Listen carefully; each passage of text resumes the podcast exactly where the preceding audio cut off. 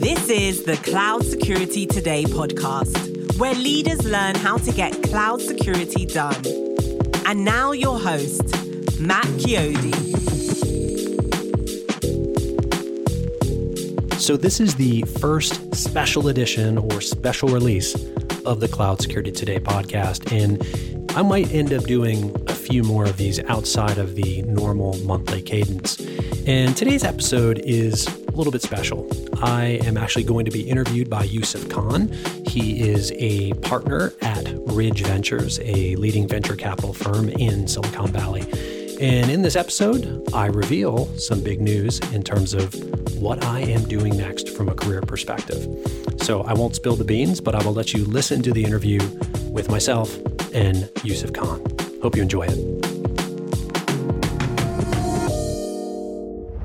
Matt Chiodi. Well, well, well, here we are. Mr. I worked at eBay as a security architect. You then did consultant. You big worked for a big pro services company. Then you joined a startup that got acquired, as I understood it. Is that is that correct? That's right, Redlock. Then you happened to then you decided, you know what, I've had enough. I'm just going to go and probably do something super light. So of course, in your uh, perseverance of building great companies and picking right solutions, you went off and joined arguably uh, one of the leading cybersecurity companies on the planet, that is Palo Alto Networks. I did. What in the world are you doing now? so uh, we'll, we'll we'll officially announce it to the world. I did leave Palo Alto Networks at the end of February of 22, and I joined a small cybersecurity startup called Cerby, C E R B Y, Cerby. And what Cerby does is Cerby delivers a zero trust architecture for unmanageable applications like Twitter, Facebook, and literally thousands of other apps that don't support security standards like single sign on and SCIM. And basically, right. what people are doing, they're they're using the Cerby platform to uh, empower their end users to register their own unmanageable applications and it takes the burden off IT and security. And then in the background, Cerby automatically corrects corrects some of the most common security lapses. Okay, so clearly an underachiever, because uh, you know, heaven forbid you're ever going to be thoughtful about going into thinking about companies. So look, uh, the, let's let's let's get serious. The reality is, you had a, you've been advised to a bunch of security startups. You've seen a ton of uh, security companies, you know, small, medium, and large, pitch to you as a customer. Um, heaven forbid, rumor has it that even some VCs reached out to you and said, "Hey, how about you come on board and try and tell us a little bit about our cybersecurity investing strategy?" But you decided to basically pick Cerby. So I guess the question that everybody's asking is, why? That's a great question. Um, and I thought a lot about it too. But so so there is a really a massive gap between what identity providers and enterprise password managers provide.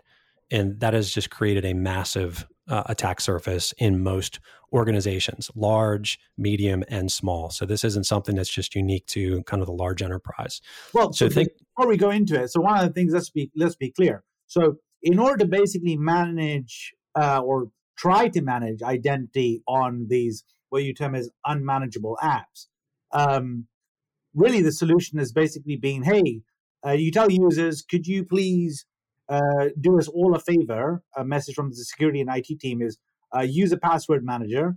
Uh, don't write stuff down, um, and we'll roll things. Uh, we'll roll things out for you to be able to do. And it's therefore, if I'm not mistaken, up to them to then say, "Oh, there's that little uh, icon on my Chrome browser. what was that about?" And so they're gonna have to basically do that, and then they're having to basically get reminders. Um, but you're not actually managing the app, are you? If you think about it, you're actually just saying, hey, you know, this is kind of just as best an effort as you can with an app that you basically have that we haven't been able to bring in, which doesn't integrate with our identity management uh, solution. Um, so, I mean, is this the approach that you've seen with enterprises? Is that am I am I reading that correctly? You are. I mean, that's typically what it is. Like if if the application supports uh, common identity standards like SSO and SCIM, they'll plug it into an Okta or an Azure AD, And that full application lifecycle, it works. It works great. But the challenge is, is that the majority of what we're calling unmanageable applications in the past, it might have been called shadow IT. The vast majority of them don't support SAML for SSO or SCIM for provisioning and deprovisioning. And you know, Yusuf, we actually we did some internal research, kind of trying to put some numbers around just what's missing in the vast majority of apps that are out there. So everyone's familiar with like the, you know, the um, ServiceNows, the Salesforces, the Microsoft 365s. Those platforms have a tremendous amount of security capabilities that are built into them natively. But once you go outside of those, what I would call tier one SaaS applications, it starts to drop off, drop off just drastically. So we found that 42% of those apps don't support two factor authentication. 61 support, percent don't support single sign on.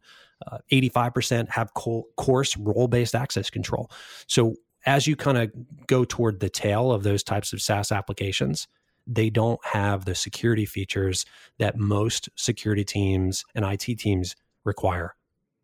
Well, so uh, but let's let's make sure we're clear about this. So you got shadow IT, which is basically a bunch of uh, you know with all due respect, a lot of our fellow employees and enterprises, when I was a CIO in a CISO of companies, they would basically be taking in applications, uh, swiping on a credit card and being able to use them for business purposes. Let's right. agree on that. Yep. Some of those applications decided that they wanted to go to the Okta, Okta ecosystem or an identity player. At most found it super hard, did not choose to do so, just in the nature of terms of their architecture, how they were basically uh, building the app. But then there's a whole bunch of applications that are not really shadow IT; they're just unmanageable, right? So, that's right. Um, well, you know, the I mean, you mentioned some of the big ones. They're some of the biggest technology companies in the world, right? So, uh, Facebook, Meta, of course. Then you know you've got Twitter there as well. These are all critical for marketing teams and enterprises to go to be able to market. So, what has been the traditional way of managing applications, or at least security or identity for those applications? And then how does Cerby look to basically solve for that? That's a great question. So, if probably the best example to think about is like Twitter. All right. So, most companies have several Twitter accounts that they manage. Right. But because Twitter was designed to be one user, one account, this is a challenge for companies that usually have dozens of employees and third party agencies that need access to those accounts. So typically, what they do is they have to share the password and turn two factor authentication off. That's where the risk starts to increase dramatically. And so, I'm what sorry, we see is uh, in the background noise was aghast by the IT and security community going absolutely nuts. Uh, That's right. Words, share, password. I just want to be clear. The context is that Matt Chiodi a professional CISO is saying share password. No, I'm just joking. uh, in the full context of it is you're saying that, that they've been sharing those passwords. That's fair. Absolutely. They, they've been sharing those passwords. And, and from what we've seen is that typically those passwords are shared in spreadsheets. If they're, if they're fancy, right, they'll use a, a Google sheet and they'll have multiple people accessing it. And that might work, even though it's insecure. It might work when your teams are small. But when you start looking at third parties that need access to those kind of social accounts, that's when things get messy because even though you may be managing the password in a password manager, what happens when someone leaves the company? Right? They walk out the doors and they still have access. So there is a major brand risk, especially when it comes to these social types of apps. And that's that's typically how it's been managed in the past because again, those platforms don't support common identity standards. Right. Got it. So um, tell us a little bit about the functionality. Well, you know, I'm an IT administrator like I used to be back in the day. I'm I'm an Okta administrator. I've been an Okta customer. I've been a customer of single sign-on solutions. How do I how do I deploy Cerby? Yeah, that's a great question. So Cerby is SaaS, and the way we work is we have a plugin that works in any browser and it works on mobile. And so, what we've typically seen is in terms of setting it up, usually most organizations can start to get value in probably less than an hour. It's very, very light. If, one thing that I've seen from my 22 years of doing cybersecurity as a hands on practitioner, being a CISO, most cybersecurity tools are extremely operationally heavy, right? right. The, the rollout, like, you know, you could look at the price tag and say, okay, it cost X but you have to factor in 30, 40% over that for trying to operationalize the tool. So again, Cerby SaaS, the only thing that you have to deploy is an agent, or rather not an agent, but a plugin in the browser. And from that, we take care of everything. If you have an identity provider like an Okta or an Azure AD, we've got those integrations. And then from there, what you do is once that once that plugin is deployed, your users can start registering their own apps. And if they're supported today in Cerby, you can go in if you're an IT or a security administrator, or even if you're somebody in marketing, um, Cerby will automatically go in and start to enforce uh, good security policy. So, for example, you can enforce a password complexity requirement. Cerby will automatically rotate passwords. We can manage the two factor codes, right? And that's one of the other things we see. It's interesting enough, especially with marketing teams when it comes to paid social. Hmm. In the past, before they were using Cerby, they had to either use spreadsheets, password managers, but when it came to the two factor code, they maybe had a corporate phone and they had to literally they had to physically pass the phone around or quick try to paste the code a two factor code in before it expired. And a lot of times they just turned it off. So we manage all shared that. phone shared password. Uh, yes. shared phone shared password. So it's a, it's now, a nightmare. basically. yeah that's the, yeah that's, a nightmare. exactly completely okay so let's move much more in terms of kind of your uh, you know you moving into Cerby you know tell us a, a little bit about what you're going to be focusing on what is your title sir so my title is Chief Trust Officer, and my role actually has a couple different components to it. So security and privacy certainly are part of that, but it's also how we talk about our capabilities. So much of what I've seen in the industry is lots of promises, but very, very few good solutions. So my job is to make sure that we're building trust with our customers and make sure that it's embedded into every aspect of what we do. So I look at the role in kind of different horizons. You know, for the first few months, I'll be working with our customers to deeply understand their challenges around unmanageable applications. And because of, again, how close we sit to the end user, right? Sitting right as a plugin in the browser, we want to make sure that everything we bring to market continues to be beautiful in terms of the UI but that we also remain laser focused on listening to our customers. So this is your second time doing this. It's not like you've gone from a very, very big corporate job and you're like, oh my God, the travails of a startup. Like, you know, do I, you know, how do I basically navigate through everything from expenses to onboarding to IT? You you did this before previously. Is that is that a fair uh, fair assumption? I did. I did. So when I, uh, before I came into the startup world, I was always in Fortune 500 companies. In fact, before I joined Redlock, which was my last startup, I was actually at Cognizant, and Cognizant at the time had, I think, 260,000 employees. So just a massive company. And, you know, what I've learned about myself over the last, I'd say, four, four to six years is that I am a more of a builder than an operator. Right. And I love the semi unstructured nature of startups and about how everything is just every day it's like something new. And you can have that occasionally in Fortune 500 big companies, but it's in my experience just much more rare. And a startup, it's new every day. There's always something new. And if you ever have to ask the question, "Hey, who's working on this?" the answer is you. You're right. working on it. yeah.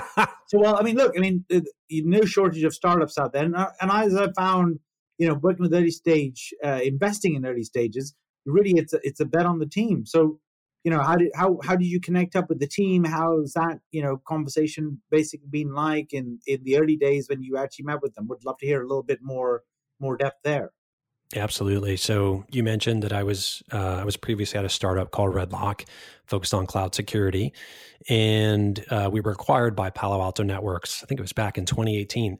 So I was there for almost four years, and I think it was probably about 18 months into my time at Palo where I start to get a little bit of an itch. I was like, man, I miss I miss being in a startup. I miss advising startups, and so I reached out to uh, one of our VCs uh, from Redlock, and I just had a conversation. Right, I kept the conversation going, and it was just like, look, I I would love to chat with some of you know your portfolio companies, and um, he said, you know, what are you looking to do? We talked, and he said, oh, let me get back to you. So two weeks went by, and he sent me a note, and he said, hey, I want you to talk to I want you to talk to this this guy over here.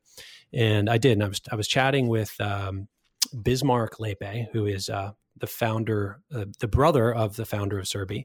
And I was talking to Bismarck, and he said, after about a half hour, he's like, you know what? I think you should talk to my brother. He, he's starting this little, this new, you know, cybersecurity startup. They're going to do things differently.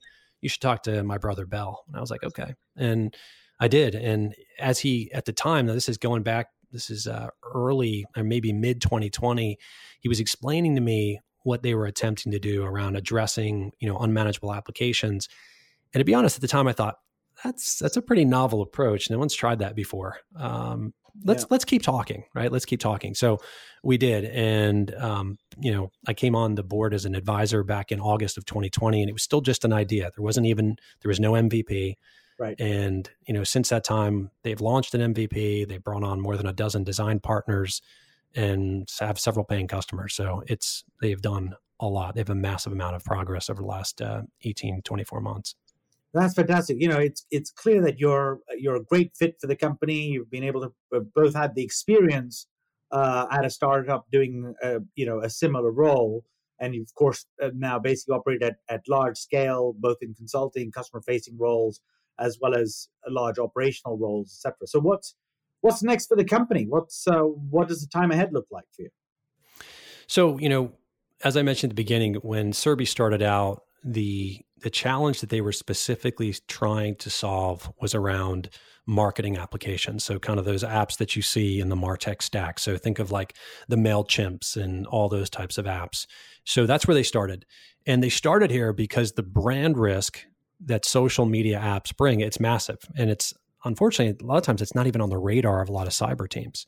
Uh, one thing I saw, I was looking at IBM found that it takes four years and tens of millions in lost revenue around and around just over $8 million in direct costs for a brand to recover. So while Cerby started with social, we're now pivoting to financial apps and others like them that don't support common identity standards. And there really is a just there is a much greater number of apps again that don't support those common identity standards than those that do. So we're talking just a massive a massive number of of, of apps that are out there, and um, this is a problem that every organization has, small, medium, and large.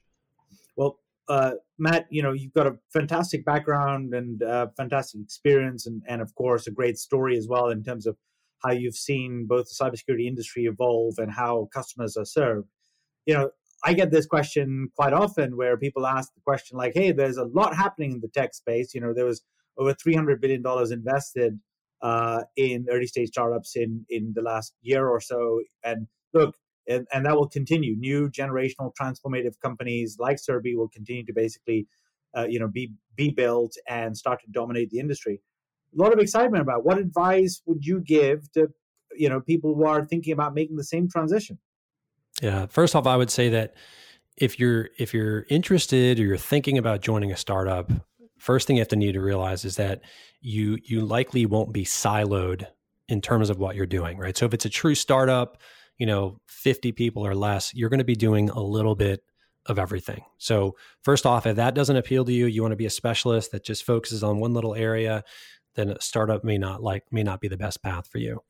Um, so the second thing is is is there, like you said, Yusuf, there has been a ton of money that has gone into startups, which means that there's going to be a lot of startups, and not many of them are going to survive. And think last the last numbers I saw is I think it's like 90% of startups fail and 10% of them failed just in the first year. So what I tell people to do is just to think about if you're a cyber practitioner, think about the challenges that you deal with on a daily basis like what's a major source of stress make a list and then go and see what companies are trying to tackle those issues that's like kind of your interest list. Those are those things you're passionate about. The next thing i would do is if you've if you've found maybe two or three companies that you're like ah they could be interesting make sure you study the founding team. And founders come in all shapes and sizes. I've met a lot of them over the years being an advisor working with them using their technology. It's important to know what they are passionate about, see what they've write, what they're writing about, and make sure that it really aligns to your values.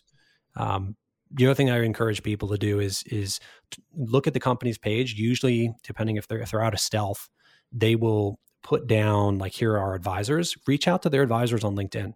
You know, do your due diligence. Talk talk about that is uh, talk about them as much as possible.